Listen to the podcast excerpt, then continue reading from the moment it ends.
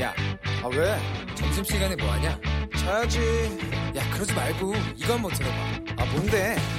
지금 당장 라디오를 켜봐 나른한 오후 깨울 시사 토크쇼 모두가 즐길 수 있고 함께하는 시간 유쾌하고도 신나는 시사 토크쇼 오태훈의 시사본부.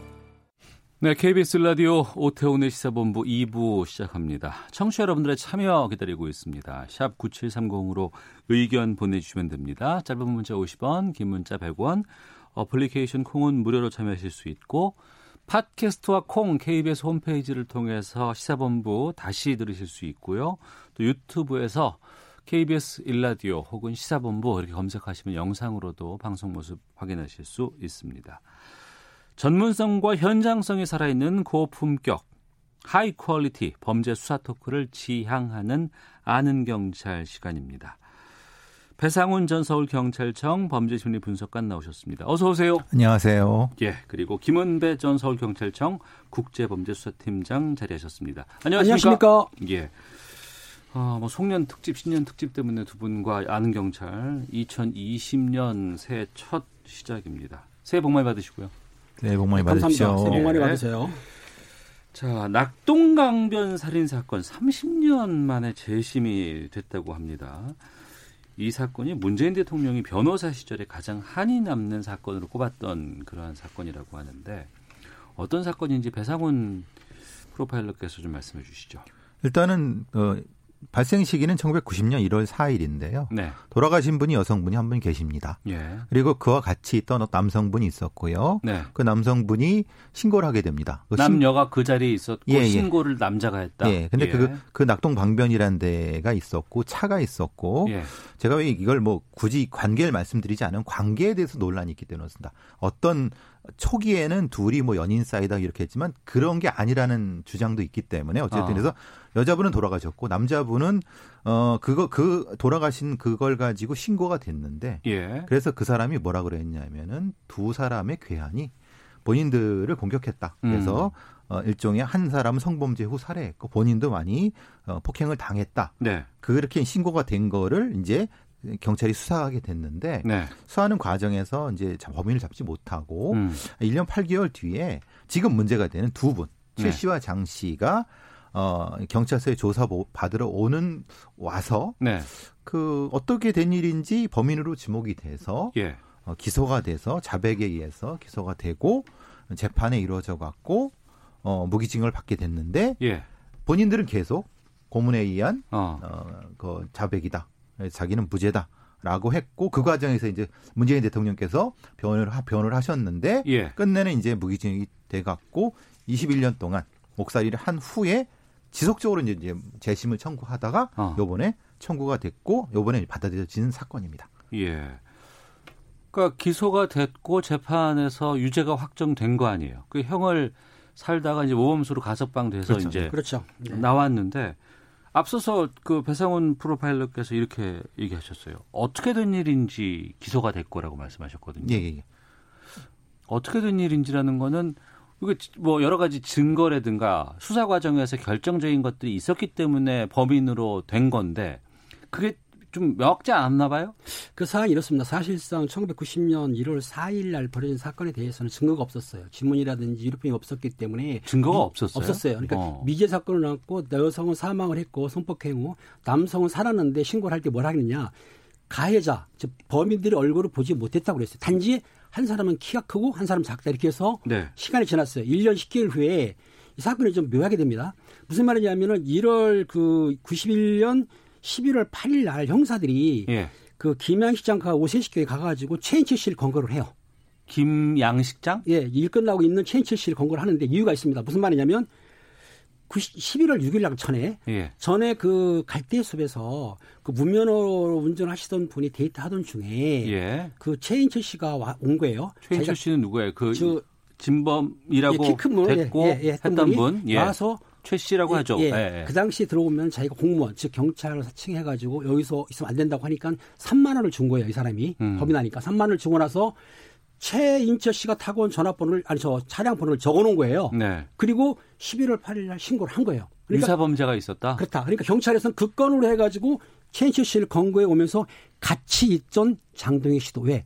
왜냐하면 2인조들이 그 갈대 속에서 많이 갈취를 했거든요. 예. 그 사람을 데려가지고 자백을 받는 아. 과정에서 고문했다는 얘기는 그러니까 자백 한 거죠. 정리를 하면 예. 일 1개월, 1년 8개월 후에 비슷한 장소에서 어떤 여러 가지 사건이 있었고 예. 거기에서 특정된 범인을 잡았는데 어 여기에서 1년 8개월 전에 똑같은 살인 사건이 있었는데 그때는 2인조였으니까 그러면은 그 최 씨라고 특정된 그분을 같이 있는 사람을 2인조로 엮었다는 거예요. 그렇죠. 장동희 씨하고 2인조로 조사를 했는데 그 당시에 경찰관이 수사를 해가지고 어떻든 간에 19건의 범행을 자백을 받았어요. 예. 범행 사건을.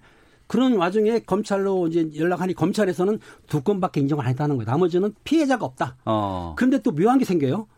그, 시- 그 91년 11월 11일 날 경찰관이 사, 그 부산서 중부서에 있는 경찰관이 순경이 신고를 합니다. 예. 내가 1989년도 12월 달에 애인하고 데이트하는 중에 강도를 당했는데 네. 그때 강도한 사람이 최 씨와 장 씨라고 그 진술을 해버린 거예요. 아, 주변에 있던 경찰관이 예. 예. 그러니까는 어 그럼 경찰 그 수사 담당 입장에서는 아, 그렇다면 강도뿐만 아니고 이 똑같은 범죄이기 때문에 90년 1월 4일 난 사건 살인 사건도 가능하다 싶어서 계속 추궁을 하고 했는데 당시에 그 경찰관하고 있던 89년대 사건에 여성 피해 여성의 손수건에 정액이 묻었었는데 음. 그 혈액형하고 최인칠 씨 혈액형하고가 동일하다. 아 이거 DNA가 아닙니다. 네. 혈액형이 같은 거예요. 그러니까 경찰에서는 최인철 씨를 좀 강하게 압박을 해가지고 하다 보니까 자백을 한 거예요. 90년도 사건도 우리가 했다라고. 음. 예. 근데 이제 여기서 예. 여기 정정해 드릴 것은 이거는 김해 팀장님이 경찰 쪽으로부터 아신 거고 박준영 변호사는 전혀 다른 얘기를 합니다. 박준영 변호사라고 전문 하면 변호사. 이번에 재심을 청구한 예, 예. 맡고 있는 변호사. 박준영 변호사가 얘기하는 건 그 경찰이라고 한 사람도 네. 대단히 이상한 상태였고 어. 왜냐하면 나중에 저 사람 그 내, 나 내가 나한테 범행을 한 두 사람인데 예. 그렇게 했지만 나중에 진술이 좀 바뀌었고 어, 이후에 예 그리고 뭐냐면 어 체포하러 간 것이 아니라 네. 사실은 경찰에 와서 있는 거를 어 거기서 체포했다는 얘기도 있고 네. 그러니까 지금 이게 사실이 확정이 안 되는 고그 검거했던 경찰 측의 주장과 주- 주장과, 그리고 네. 어, 본인은 억울하게 역사를 했다고 하는 그 범인으로 특정됐던 분들의 주장이 상반되게 지금 맞서 있는 상황인 거 아니에요? 맞죠. 이거 그거를 이제 박준영 변호사는 정리해 갖고 어. 그것은 경찰이 자기네들을 여건 얻기 위해서 예. 사후에 만든 거다. 어. 그리고 증거도 역시 이게 정확히 치- 정액이 아니다. 어. 체액이다. 예. 그리고 그것도 혈액형도 다르다. 어. 라고 하는 것이 다 지금 맞서고 있는 상황입니다. 그러니까 그 맞설 때 우리가 이제 증거 위주로 무언가를 판단을 결정을 해야 되는 상황이잖아요. 근데 지금 보면은 자백이 주로 많이 지금 이 결정적인 증거로 좀 사용된 것 같다는 생각이 들거든요. 어떻게 보세요? 그러니까 그 당시에 그 경찰관들이 사서 형사들이 별건 수사한 건 맞습니다. 왜냐하면 음. 강도권으로 최 씨와 장 씨를 처음에 데려올 때 아마 이민동에 했다고 그래요. 네. 이민동은 여섯 네. 시간인데 그러니까 체포영장도 없이 긴급 체포도 안 하고 어. 그냥 이민동에 한 상태에서 조사를 했기 때문에 불법 체포하는 말이 나오는 거고 그 조사한 뒤에 별건 수하면서 살인 사건까지 포함시켜서 영장을 쳤는데 영장이 청구가 돼 가지고 발부가 됐어요. 예. 그러니까 경찰 검찰관 유치장에서 한 10일 정도 있다가 송치를 하거든요. 그 10일 동안에 진술이 왔다 갔다 했는데 피해자들 얘기로는 무슨 말이냐면 그 당시에 계속 물곰이라든지 고문을 했다는 얘기고 어. 경찰은 안 했다는 얘기인데 일단은 자백을 해가지고 검찰에 가서도 검찰에서 또 기소를 했어요. 예. 검찰이 볼 때 고문했다 그러면은 그걸 무혐의라든가 불기소를 해야 되는데 기소를 했단 말이에요. 그러니까 어. 그 피해자들, 피의자들이 경찰에서도 자백을 했고 음. 검찰에서 인정이 돼가지고 재판이 넘어갔는데 어 재판정에서도 이게 무기징역을 선고했단 말이에요. 음. 그러니까 아마 그 당시에 증거가 부족했지만은 강도권이 걸려 있었고 또 그리고 그 자백이 확실하기 때문에 보강 증거가 많지 않았는데도 불구하고 무기징역을 선고했던 거는 어느 정도 지금 인정이 돼가는 거죠. 화성 이춘재 사건 때도 8차라고 우리가 화성 8차 사건이라고 특정했던 그 당시에도 여러 가지 어 이건 좀 석연찮은 게 많은데라고 했음에도 불구하고 그냥 간 적도 있었잖아요. 그렇죠. 그러니까 이제 지금 김우혜 팀장님 말씀하신 거는 경찰 조서에 연관된 것을 말씀을 쭉 하신 거고 예. 저는 그 부분은 맞는 부분도 있다고 생각하는데요.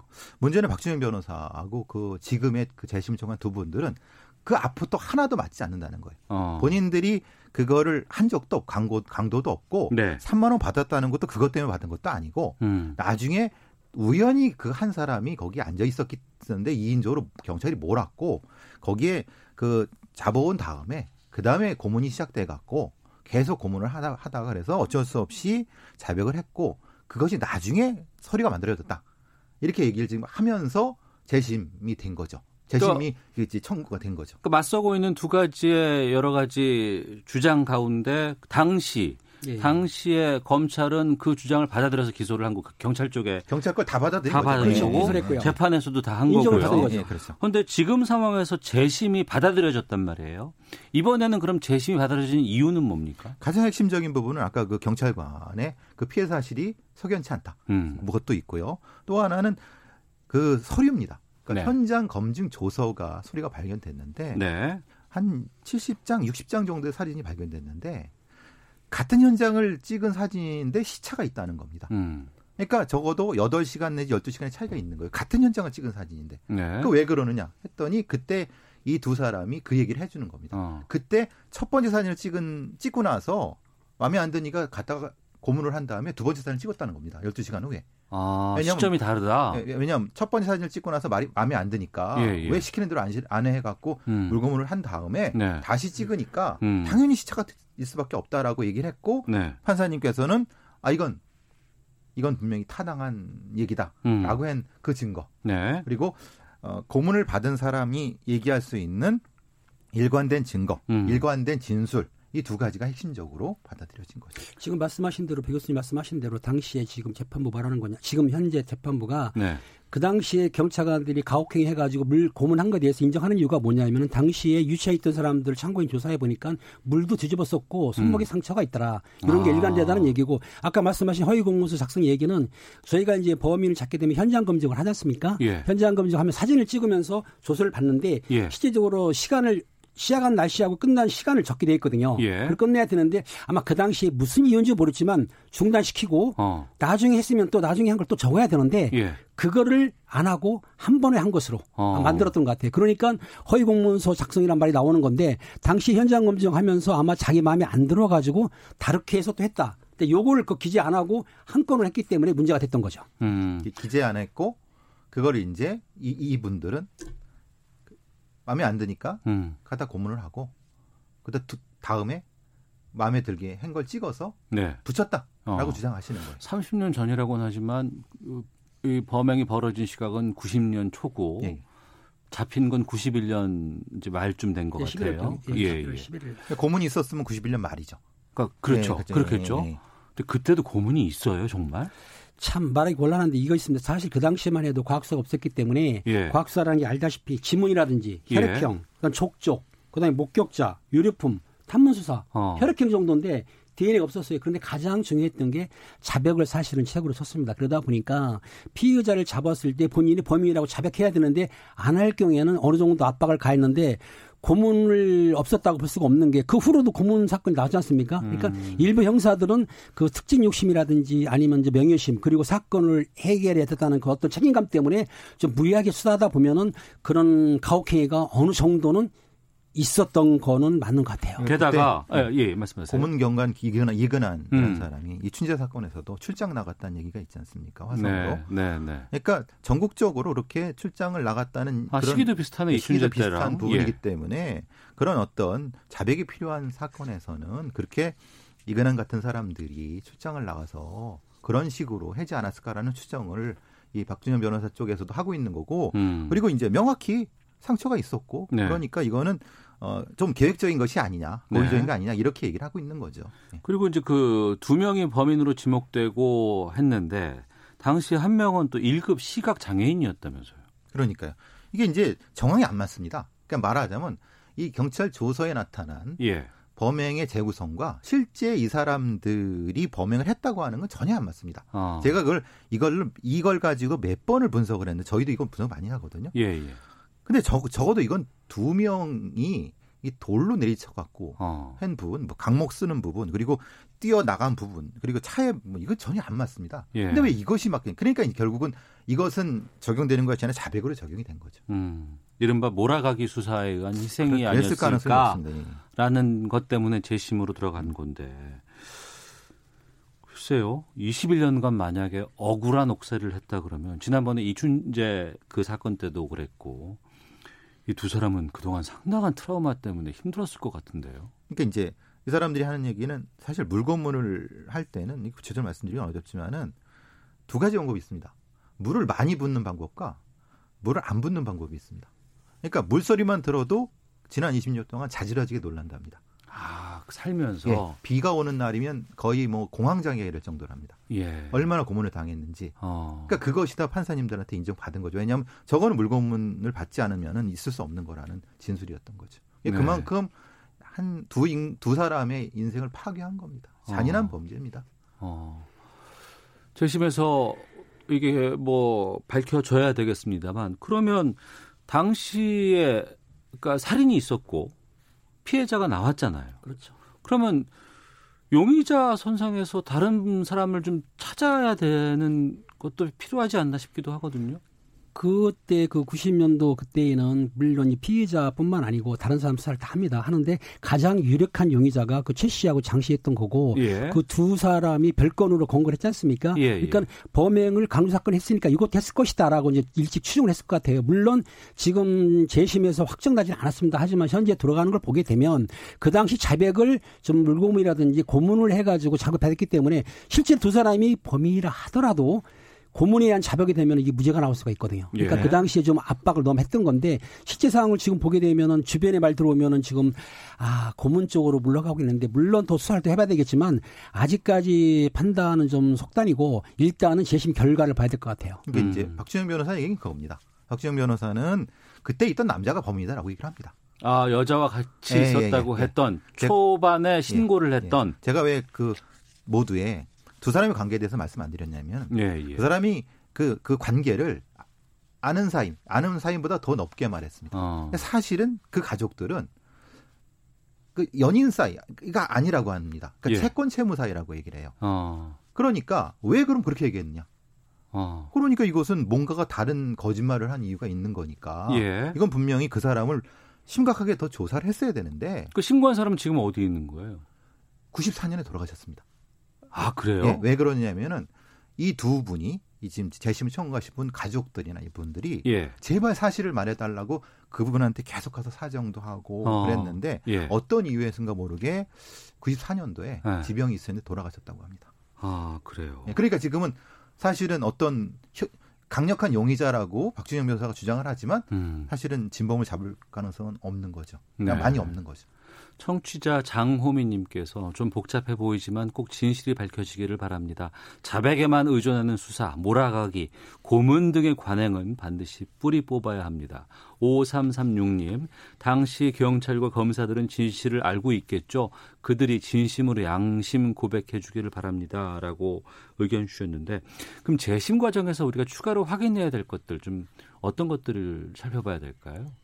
네, 아무래도 뭐 진짜 고문이 있었는지 음, 그 지금 고문을 했다고 하는 사람들 어, 네 사람이 있고 한 사람은 현직에 남아 있다고 합니다. 네. 또한 사람은 이제 뭐 사실 뭐 많이 아프 아파 갖고 조사를 못 받았다고 하는데 음, 그분들에 대한 조사가 있어야 되겠고요. 네. 그리고 당시 여러 가지 기록이 남아 있습니다. 그 기록을 진짜 과학적으로 현장에 맞게끔 재구성해서 어, 실제의 이 사람들이 시각장애를 가진 분이 범행을 할 수 있는가 그런 분을 따져갖고 보면은 음. 결론은 크게 어렵지 않게 날 것 같다 생각합니다. 말씀하신 대로 그 당시 기록을 검토를 해가지고 실제 그 최 씨하고 장 씨가 실제 범인나 범인인가 아닌가 따져야 되지만 그것도 네. 그렇고 가장 중요한 거는 지금 경찰관들이 수사를 하면서 고문한 사실 음. 그 사실에 대해서 인정이 된다고 한다면 재심 법원부에 대해 재판부에 대해서는 할 수 없이 무죄밖에 선고할 수가 없지 않습니까? 그러니까 네. 가장 중요한 건 기록을 검토를 확실히 하고 음. 참고인 불러가지고 조사를 하면서 과연 고문한 가혹행위가 사실인가 아닌가 이게 가장 중요하고요.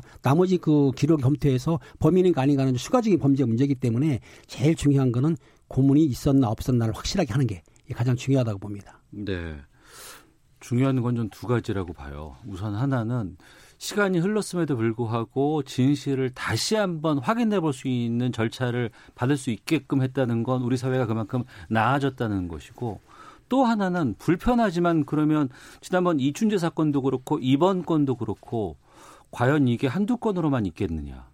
더욱더 많은 것들이 또 혹시 또 이러한 것과 비슷하게 흘러간 것은 없었는지에 대한 좀 두려움도 좀 크지 않나 싶은데요. 알겠습니다. 아는 경찰 함께 말씀 나누고 있습니다. 뉴스 듣고 와서 두 분과 함께 다른 주제로 계속해서 이어가도록 하겠습니다. 청와대는 현재 이란 상황과 관련해 현재 상황에 대해 시시각각 보고를 받고 있으며 상황을 예의주시하고 있다고 밝혔습니다.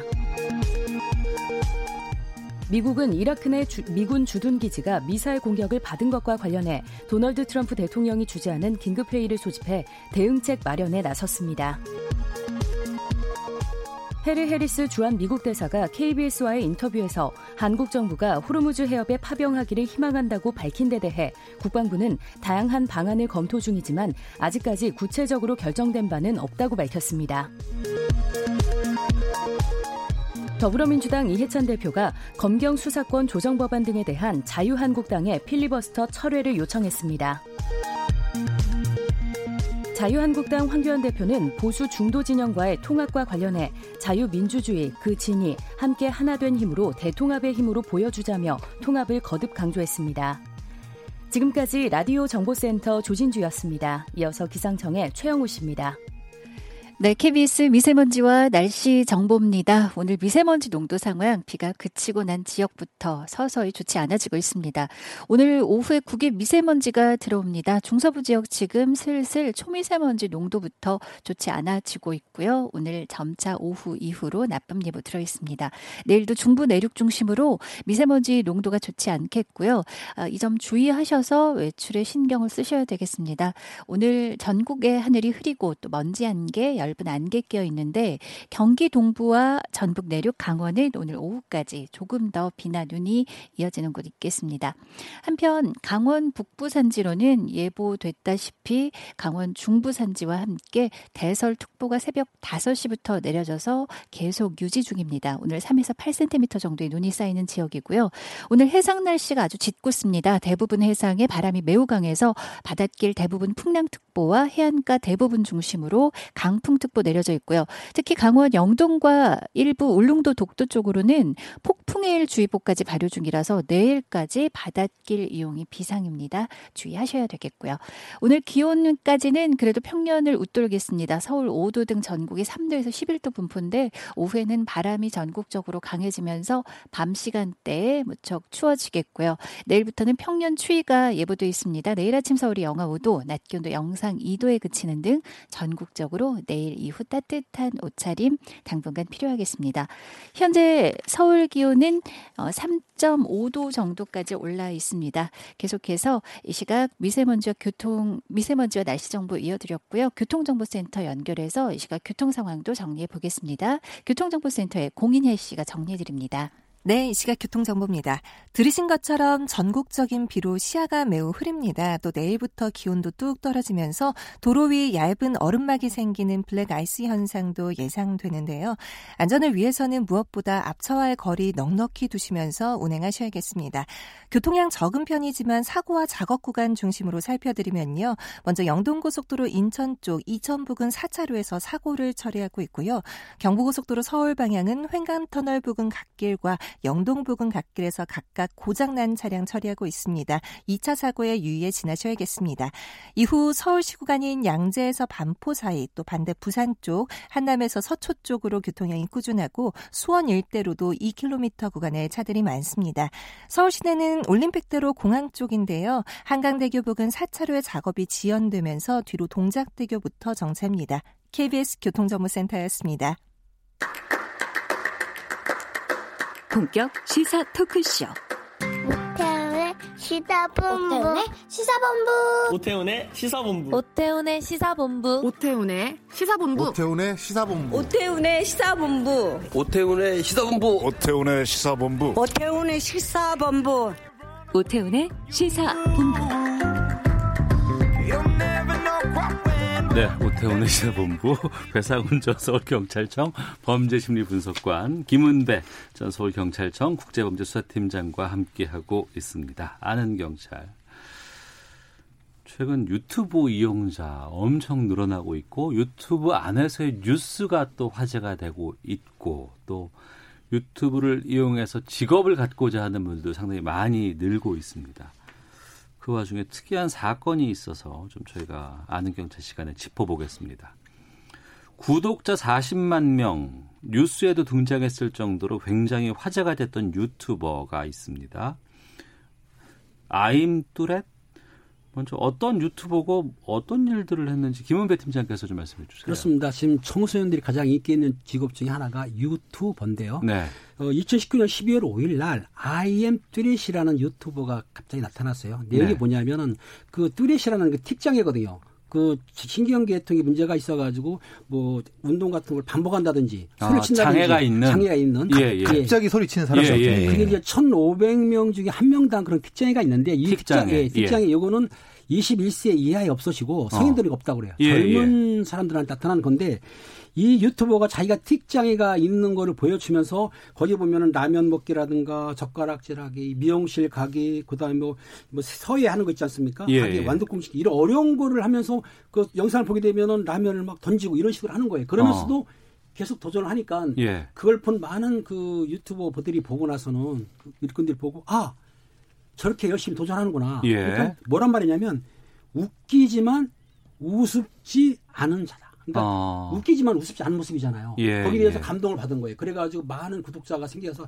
약 40만까지 그 구독자가 생긴 뿐만 아니라 예. 그 종편에서는 뉴스로 다뤘어요. 어. 이 사람에 대해서. 왜냐하면 그런 장애도 있고 특장이 있는데도 불구하고 자기가 창피하거나 아니면 실패하지 않고 도전하면서 특장애를 이겨내는 모습에 많은 감동을 받았기 때문에 음. 많은 호평을 받았던 거죠. 그러니까 장애를 딛고 그동안은 음지에 서 있었던 장애인들이 어 본인이 스스로가 그걸 노력을 해서 그렇죠. 공개하고 알리고 극복하는 것을 영상으로 만들어서 유튜브에 올리고 많은 분들이 공감하고 감동하고 그래서 큰 인기를 얻었던 유튜버인데 근데 뭐가 문제가 된 거예요?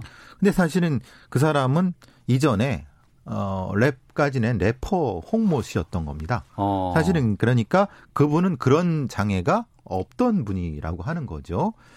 그래서 그것이 이제 과거의 어떤 그런 것들이 나오지 않았겠습니까? 예. 자기가 음반도 발표하고 그랬을 테니까 음원도 음. 발표하고 그래서 이제 그런 문제 제기인 거죠.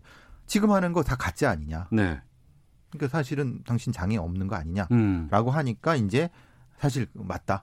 그렇지만 완전히 없는 건 아니다. 연기한 거예요? 연기낸 거 맞는데 어. 완전히 없는 상태에서 연기한 게 아니라 예. 일부 있었다. 어. 그러니까 과장을 했지 완전 거짓말은 아니다. 예. 라고 사과, 사과 방송까지도 하고 어. 기존에 했던 걸 다 내렸습니다. 예.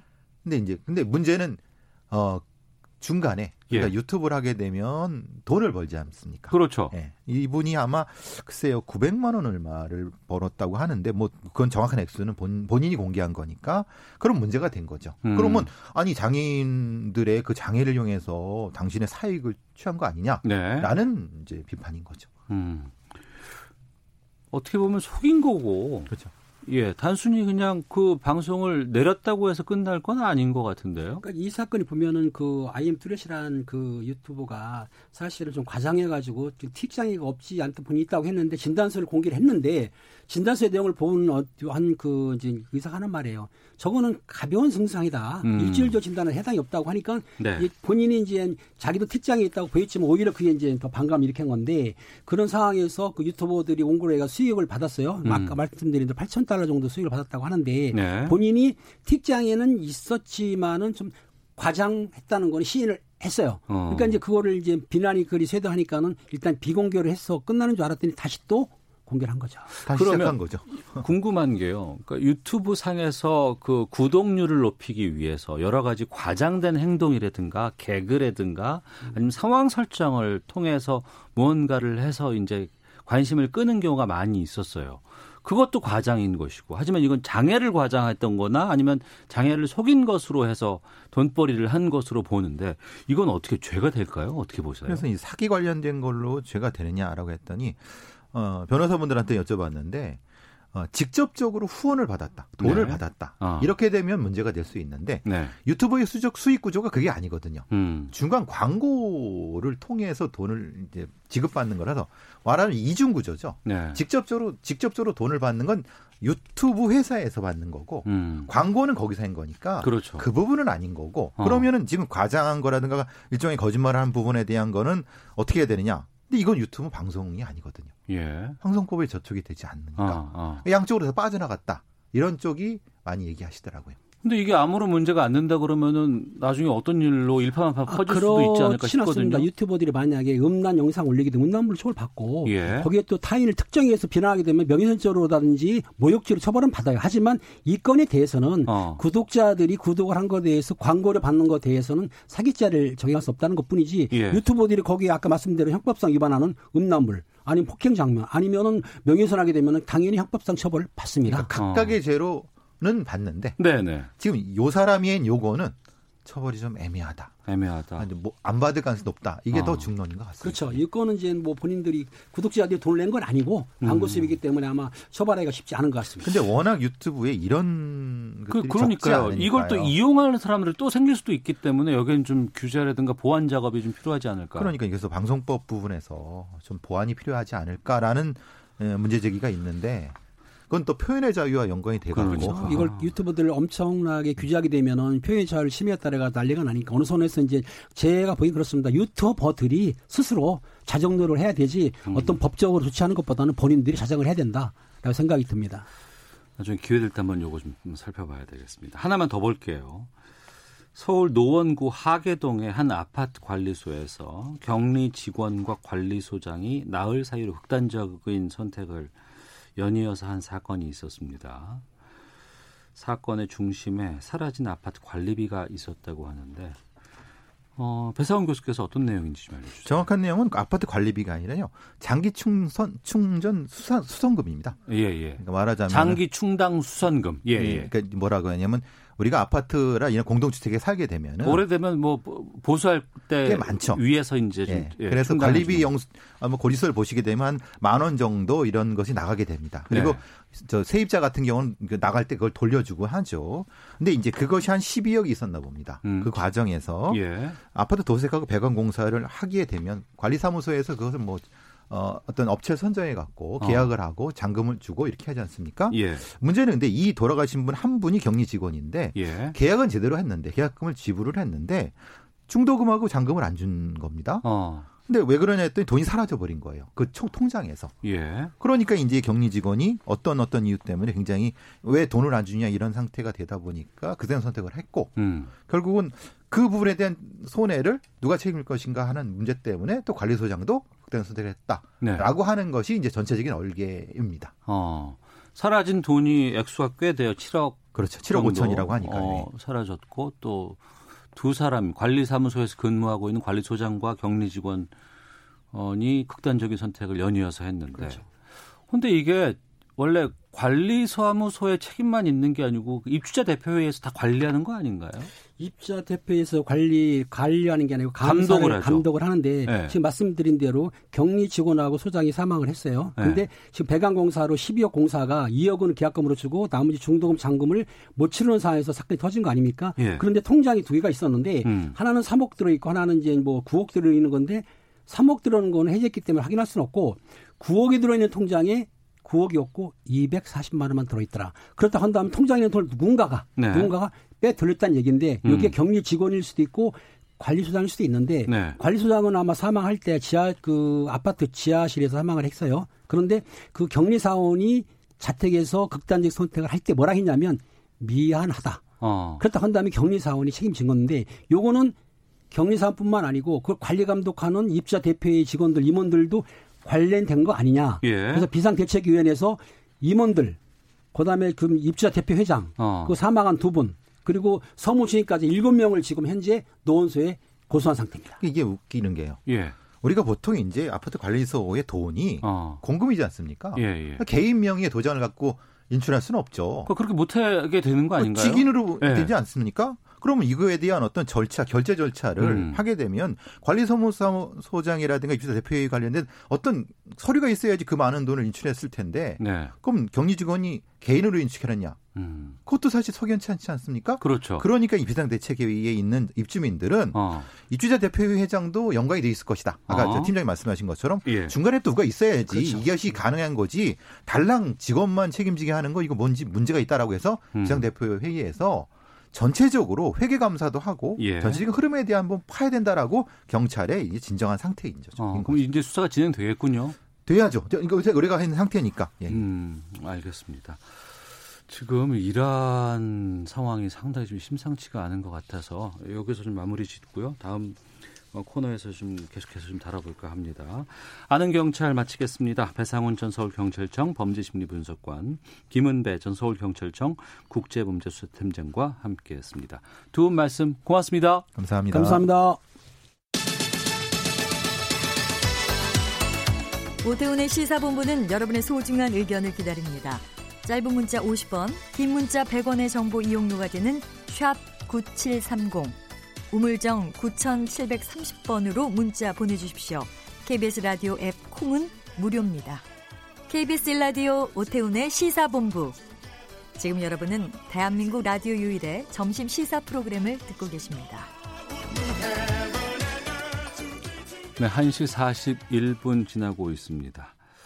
어, 연합뉴스 속보가 들어와서 좀 전해드리겠습니다. 이란이 이라크 주둔 미군 기지들에 대해서 2차 공격을 개시했다는 속보가 들리고 있고요. 또 KBS 속보에서는 백악관이 긴급 회의를 했고 민항기들의 이란과 이라크 쪽 운항을 금지한다라는 속보가 들어와 있습니다. 어, 우크라이나 여객기 이란 테헤란 부근에서 추락했다는 지금 사고 소식도 들려오고 있고요. 이 여객기에는 180명 정도가 탑승했다고 하는데 이게 기체 결함 때문인 건지 아니면 이란의 공격 때문인 건지는 아직 확인되지 않고 있는 상황입니다.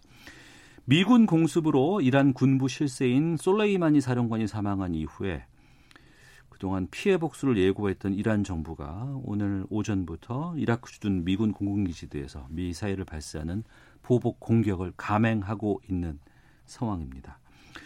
이 전원이 감돌고 있는 중동 정세에 대해서 좀 살펴보는 시간 갖겠습니다. 김성환의 뉴스 소다 시사평론가 김성환 씨와 함께합니다. 어서 오세요. 네, 안녕하세요. 예.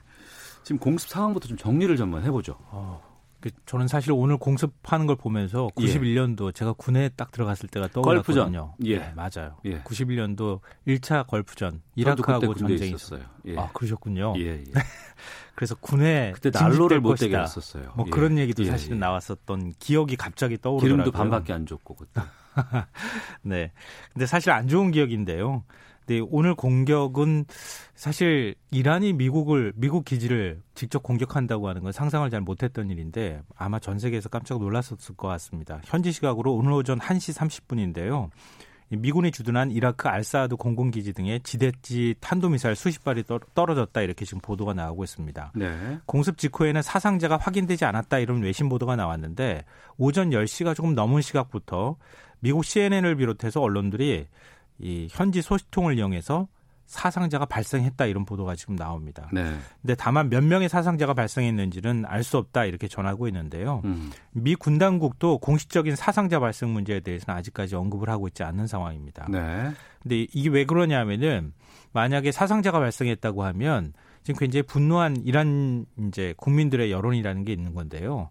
이란 혁명 수비대가 공격해서 미군 사상자가 몇 명 발생했다 이런 소식이 음. 전해지는 순간 일종의 좀 더 더 분위기가 고조되면서 네. 현대전은 또 심리전이라고 하니까요. 그런 음. 문제들을 아마 우려하고 있는 거 아닌가 싶습니다. 네. 공격 규모에 대해서는 이란과 미국의 발표가 지금 조금 좀 다른데요.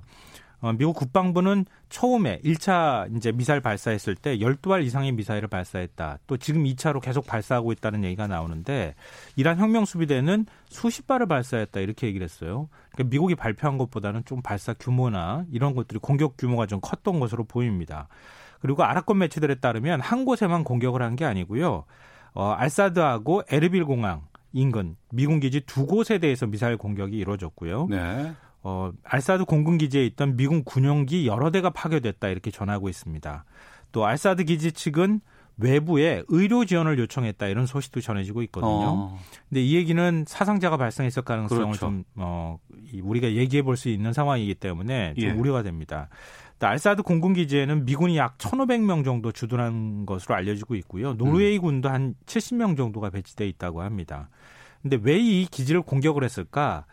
지금 이라크 공격 때부터 2003년도부터 이 기지를 사용했고요. 미군이 이슬람 원리주의 조직, 그러니까 순위파 원리주의 조직 이슬람 국가 IS전 IS 격퇴전을 벌이면서 이 기지를 아주 유용하게 공군 기지니까요 네. 활용을 했다고 합니다. 음. 이란 최고 국가 안보회의 사무총장이 어제였습니다. 미국에 우리가 우리는 보복하겠다. 네. 여러 가지 방안들을 고려하고 있다라고 발표한 지 하루 만에 공격이 지금 나온 거예요. 예상보다는 좀 빨리 공격이 시작된 거 아닌가 싶어요. 그렇죠. 13가지 공격 시나리오가 얘기할 때는 뭐 설마 미국하고 이란이 전면전을 펼칠 가능성이 있을까? 그렇지는 음. 않을 거야. 그러는 네. 건 너무 위험한 도박이야라고 하는 얘기가 있었고요.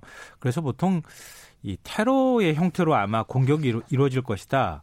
13가지 공격 시나리오를 얘기했다 하더라도 이런 네. 예측을 했는데 이렇게 빨리 미군 기지를 직접 타격할 거라고는 생각을 좀 못 했습니다. 근데 이제 앞으로가 좀 더 문제인데요. 이란 혁명 수비대는 우리의 강력한 보복은 이번 한 번만이 아니라 계속될 것이다 이렇게 지금 경고를 하고 있거든요. 네. 공격 시각도 미군이 솔레이마니 사령관을 폭격한 시각에 딱 맞췄어요. 그러니까요.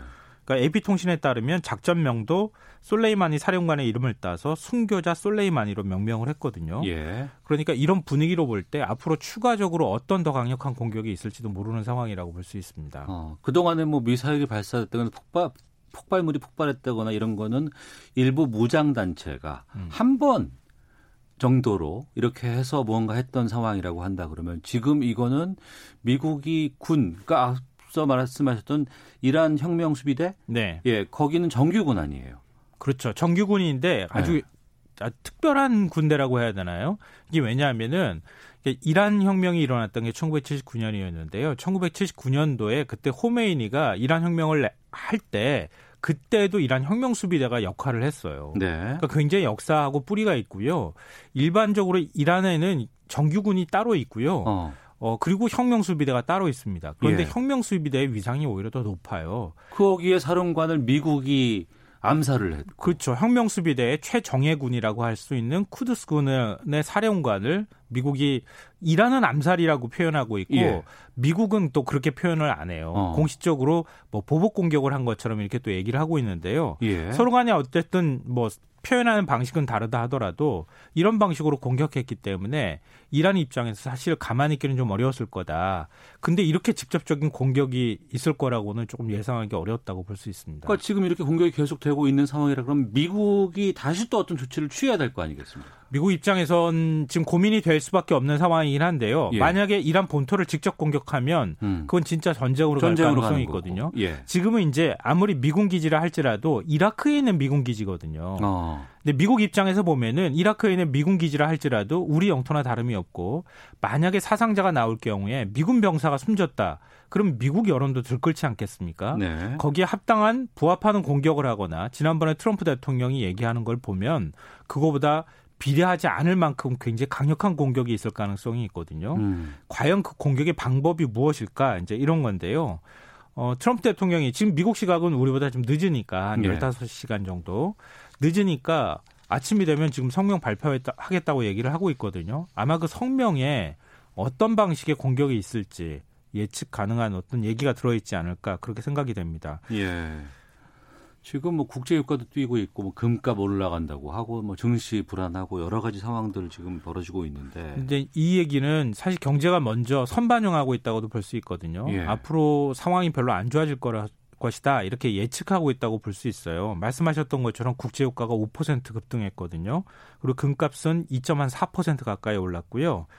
어, 이 지금 금값이 온스당 1,600달러를 넘어선 건 2013년 4월 이후에 6년 9개월 만에 처음입니다. 네. 그 정도로 지금 불안하다 이렇게 지금 느끼고 있다는 얘기고요. 안전자산으로 통하는 엔화도 달러당 107.65엔 이 3개월 만에 최고치를 기록했고 우리나라, 일본 등 뭐 전 세계 증시가 지금 뭐 폭락하고 있는 상황입니다. 어, 만약에 뭐 이제 트럼프 대통령이 아침에 성명을 어떻게 발표하는지를 좀 봐야 되겠습니다만 미국이 이란과 전면전을 선택한다 그러면 어떻게 되는 거예요? 아, 그 최악의 시나리오인데요. 거기까지는 생각하기 싫다고 하시는 분들이 많지 않을까 싶어요. 네. 왜냐하면 단순히 미국하고 이란과 전쟁을 벌이는 것이 아니라 중동 전체가 화마에 휩싸일 가능성이 있거든요. 음. 왜 그렇게 제가 말씀드리냐면은 솔레이마니 사령관의 장례식에서 이 호세인 살라미 이란 혁명수비대 총사령관이 굉장히 의미심장한 말을 했어요. 우리는 적에게 보복할 것이다. 우리는 그들이 아끼는 곳을 불바다로 만들 것이다. 이렇게 얘기를 했거든요. 네. 그리고 전 이란 혁명 수비대장은 만약에 미국이 이란의 군사적 대응에 바, 반격에 나선다면 이스라엘의 하이파와 테라비브는 가루가 돼 사라질 것이다. 이렇게 얘기를 했습니다. 음. 이 얘기는 뭐가 됐냐면요. 미국이 만약에 이란을 직접 공격하는 일이 벌어지면 네. 이란은 이스라엘을 때리겠다는 얘기예요. 어. 그럼 이스라엘도 가만히 있지 않을 거 아닙니까? 예. 이란은 아 이스라엘이 다시 또 이란을 때릴 겁니다. 음. 그러면은 그 주변에 있는 국가들이 지금 중동 국가들을 뭐 물론 시, 시아파 국가하고 순위파 국가로 분류할 수 있고 지금 과거에 이라크하고 시, 시리아 같은 나라들은 시아파 국가라고 볼 수 있는데 네. 지금은 이제 사실상 정부가 무너진 것이나 다름이 없기 때문에 그렇긴 하지만 그래도 아직 정부가 있고 군사력을 갖고 있거든요. 음. 이런 경우에 이란을 만약에 지원하는 경우가 생긴다. 네. 그리고 다른 국가가 거기에 가세한다. 그러면 중동 전쟁이 벌어질 가능성도 또 이 지역에 무장 세력이 또. 많이 또 암약하고 있는 곳이잖아요. 어, 그리고 우리가 보통 이제 시리아 무, 아, 그 시아파 무장 사- 단체라고 분류하는 곳이 무자헤딘하고 헤즈볼라인데요. 어. 그 무자헤딘하고 헤즈볼라를 예. 이 솔레이마니 사령관이 있었던 어. 그 정규 군 안에서 지원을 많이 했다고 하는 게 보통 통설입니다. 예. 그렇기 때문에 무자히딘하고 헤즈볼라도 같이 공격에 나설 가능성도 배제하기는 어렵습니다. 음. 참 걱정입니다. 청취자 류상주님, 저도 걸프전 때 91년 기억납니다. 저는 91년 5월에 제대를 했는데 걸프전 때문에 제대 못하는 줄 알았습니다. 이때 그랬었습니다. 네, 정말. 맞습니다. 예. 예. 이번에 미국은 호르무즈에 우리 군에 파병해달라고 한다는데 걱정입니다. 많은 분들이 91년 이사, 이 상황을 많이 좀 떠올리고 계시는 것 같은데. 아, 근데 이 말씀은 드려야 되겠는데요. 미국이 이란을 공격했을 때 과연 쉽게 전쟁이 끝날 것이냐. 이 문제가 굉장히 중요하거든요. 네. 그러니까 일부 국지전으로 전쟁이 벌어지거나 음. 뭐 이렇게 상대방한테 타격을 주는 방식으로 끝나면 모르겠는데 만약에 전면전으로 가면 아프가니스탄 전쟁 생각하시면 될 것 같아요. 그럴 아. 가능성이 높아요. 예. 왜냐하면 이란은 일반적으로 우리 사막이 막 있는 그런 중동의 다른 국가하고 좀 달라요. 굉장히 고원지대에 있고요. 어. 그리고 굉장히 산악이 험준합니다. 이란 지형이. 예, 지형이요. 그러니까 산맥도 굉장히 많고요. 아프가니스탄도 마찬가지였거든요.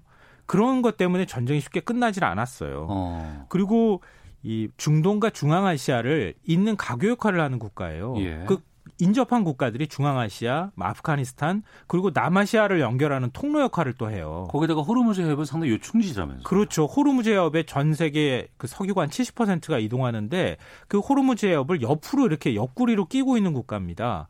그러니까 그 해협에서 언제든 공격할 수 있는 가능성이 있거든요. 음. 그리고 또 만약에 이란 정정이 불안해진다 그러면 바로 인접한 이란은 구 러시아의 아 소련의 영향도 굉장히 많이 받았기 때문에 네. 러시아가 가만히 있을 것이냐. 그리고 중국은 이렇게 하기 시작하면 굉장히 복잡하게 일이 꼬일 가능성이 있습니다. 음. 아, 오늘 오전 상황 때문에 저희가 좀 이 부분을 좀 말씀드리고는 있습니다만 그 전부터 저희가 미국과 이란 간의 갈등이 역사적으로 상당히 좀 문제가 돼 있었다라는 네. 부분들을 좀 짚어보고자 이 시간을 좀 준비를 하려고 했었습니다. 근데 오늘 상황이 좀 급하게 들어가기 음. 때문에 전쟁 얘기를 좀 하다 보니까 좀 위험스러운 것이 아닌가라는 우려도 좀 되고는 있습니다만 우선 분석을 좀 해볼까 하는데 이런 얘기가 좀 있었어요. 재선을 앞둔 트럼프 대통령이 무언가 단결이라든가 어떤 표 결집을 위해서 솔레이마니 사령관에 대해서 이런 행동을 한 것이다. 뭐 이런 얘기들도 좀 들리기도 했고 또 지금 재선 앞두고 선거를 암- 임박한 상황에서 트럼프 대통령이 전면전을 선택할까? 이런 것들도 좀 분석해 볼 필요가 있지 않을까 싶기도 한데. 예, 근데 시각이 좀 엇갈리는 것 같아요. 미국 언론들도 미국이 그동안에 이제 트럼프 대통령이 고립주의 노선을 어, 채택해 오지 않았습니까? 네. 그래서 뭐 경제에 있어서도 보호무역주의를 채택했고 우리한테 지금 하는 것도 마찬가지지만 미군 주둔 비용 다 당신들이 대라 이런 음. 식의 방식을 선택했거든요. 예. 그리고 우리 아이들을 집으로 데려오겠다 이렇게 얘기를 했어요. 그동안에 뭐 전쟁이 있는 국가라든가 이런 데 지금 파병돼 있는 미군이 많은데 다 데리고 오겠다. 음. 왜뭐 거기 가가지고 우리 그 소중한 자식들이 가서 전쟁을 하느냐 이렇게 얘기를 했는데 네. 지금 전면전으로 갈 가능성이 얘기되고 있잖아요. 어. 그래서 미국 언론에서도 트럼프 대통령이 적국에게 강하게 보이고 싶은 욕망이 발동한 거 아니냐 이런 얘기도 하는데요. 예. 그러니까 트럼프 대통령이 지금 탄핵 그 국면에 들어가 있는 상황이잖아요. 예.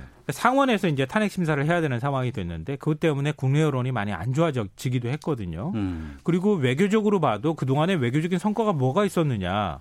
북한 비핵화 협상 얘기하고 뭐 그동안에 북한이 뭐 미사일이나 이런 거 안 쐈다고 자랑은 하고 있지만 뭔가 뚜렷한 성과는 없고 외교적 갈등만 일으켰단 말이에요. 네. 그것에 대한 불만도 상당히 많은데 차라리 이란하고 뭐 핵 협정도 파기했지만 좀 더 강하게 나갔을 경우에 미국 국내 여론이 오히려 결집하는 현상이 나타날 수도 있을 것이다. 음. 이렇게 또 지금 분석하고 있기도 합니다. 네. 근데 그건 사실 정치적인 분석에 관한 얘기고요. 만약에 어, 전쟁 형태로 나가게 될 경우에 미국 국내 여론은 우려하는 목소리가 또 나올 수 있기 때문에 아, 그렇죠. 그게 예. 선거에 뭐 그냥 마냥 도움이 된다 이렇게 말씀드리긴 좀 어렵고요.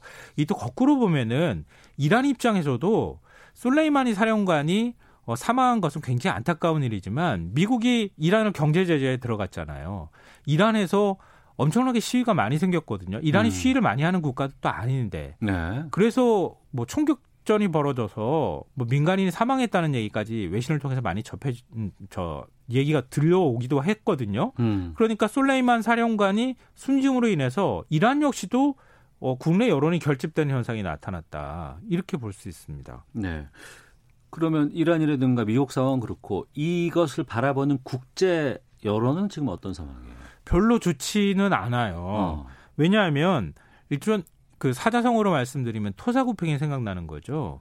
그러니까 미국이 IS 이슬람 국가를 격퇴할 때 그때 이란의 도움을 많이 받았어요. 네. 왜냐하면은 IS는 순위파 무장 단체였거든요. 음. 근데 이란은 시아파 종주국이잖아요. 네. 그러니까 이라간 이라크하고 시리아하고 함께해서 미국과 그리고 그 쿠르드족하고도 같이 했었죠. 음. 그렇게 해서 IS를 격퇴하고 나니까 그 격퇴 중심에 섰던 게 솔라이, 솔레이만이었을 어. 거거든요. 그런데 이제는 오히려 이란하고 관계가 안 좋아지니까 이거 필요 없다 이렇게 음. 생각했던 거 아니냐. 이제 이런 이제 좀 부정적인 평가를 하는 여론이 있고요. 또 하나는 이게 공습이 이라크에서 이루어졌잖아요. 네. 그리고 솔레이마니는 그냥 무슨 테러 단체 수장이 아니라 그러니까요. 이란의 정규군의 사령관이에요. 예. 근데 한 나라의 정규군의 사령관을 다른 나라에 있는 공항 인근에서 음. 그것도 구체적으로 미군을 위협할 만한 뭔가 무, 저 군사적 공격을 하고 있는 상황도 아니었는데도 불구하고 무인기를 동원해서 폭격했다. 이건 국제법 위반 가능성까지도 지금 거론되고 있고요. 미국 국내법으로 봐도 심각한 위협이 없는 상태에서 공격하는 것은 문제가 있다. 이렇게 얘기가 나옵니다. 일본은 파병을 결정한 상황이고 우리는 파병 검토하고 있던 상황인데 좀 고심이 큰 상황 아니겠어요? 일본은 파병 하겠다고 했다가 지금 이거 다시 접어야 되나 이렇게 지금 고민하고 있는 상황이고요. 우리도 지금 고민했는데 해리 해리스 미국 대사 주한미국 뭐, 대사가 예, 파병 지금 요청했다면서요. 파병 요청한 상황인데 우리 어. 정부 입장에서는 지금 당장 파병 결정하기가 굉장히 쉽지 않은 상황이어서 좀 고심이 깊어질 수밖에 없겠습니다. 알겠습니다. 김성환의 뉴스소다 시사평론가 김성환 씨와 함께했습니다. 고맙습니다. 네, 고맙습니다. 예, 오태훈의 시사분 마치겠습니다. 내일 뵙겠습니다. 안녕히 계십시오.